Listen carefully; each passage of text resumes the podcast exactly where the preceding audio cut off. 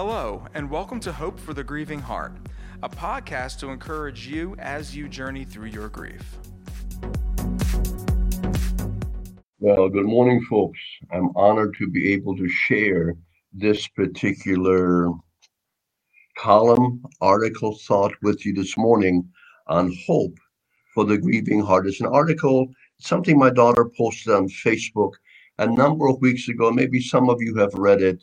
But the other day, I sent it out to a number of friends. I put an email out to friends concerning this, but really touched my heart. The title is When We Hide Our Tears. You see, then we take away from the healing of others. And yes, we're talking about grief. A few of you know, and these, these are exact quotes from my daughter. I'm going to share the entire post with you this morning.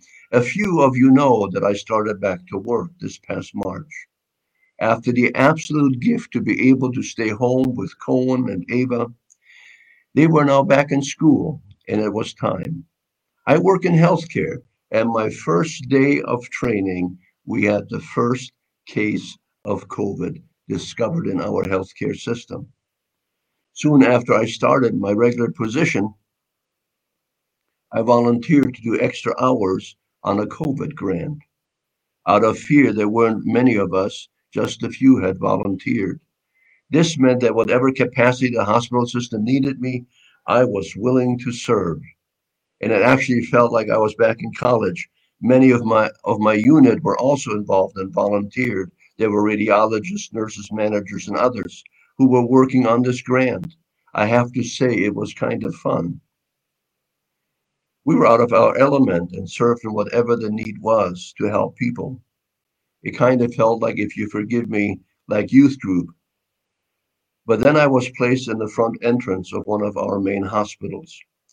I was the one to say, yes, you can say goodbye to your loved one, or no, you cannot. I let them choose amongst themselves, but then I had to make sure that someone would stay behind. That broke me. Let me adjust my camera here just a little bit. At one point, after seeing a family leave from their 15 minute allotted time to say goodbye to their dying family member, I quickly turned to the lady at the front desk. You see, tears were building up, began to stream down my face. And I looked at her and I said, How do you do this? I didn't want the family to see me cry, so I turned to her and began to sob. Since the first encounter, I have experienced many emotional moments, and these haven't been with patients only. They have been with fellow co-workers. There's so much pain in this world, and I'm broken because of this just absolutely unimaginable pain. This Christmas, especially, I am broken.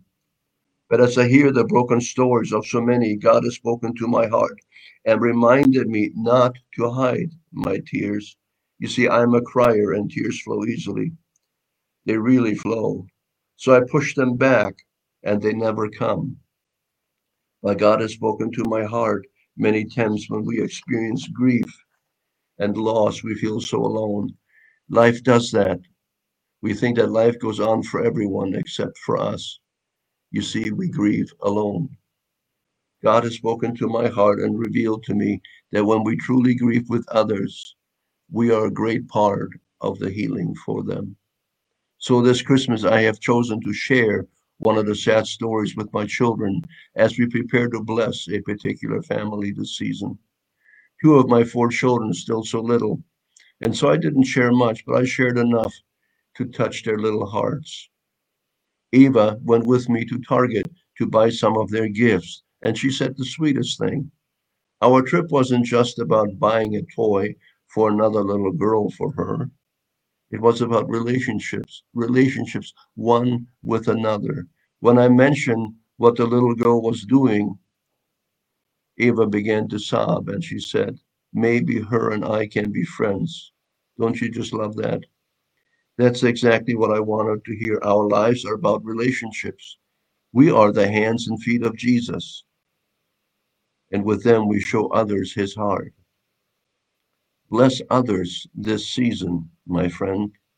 You see, this is the gift of friendship. It is a gift that will bless you as well.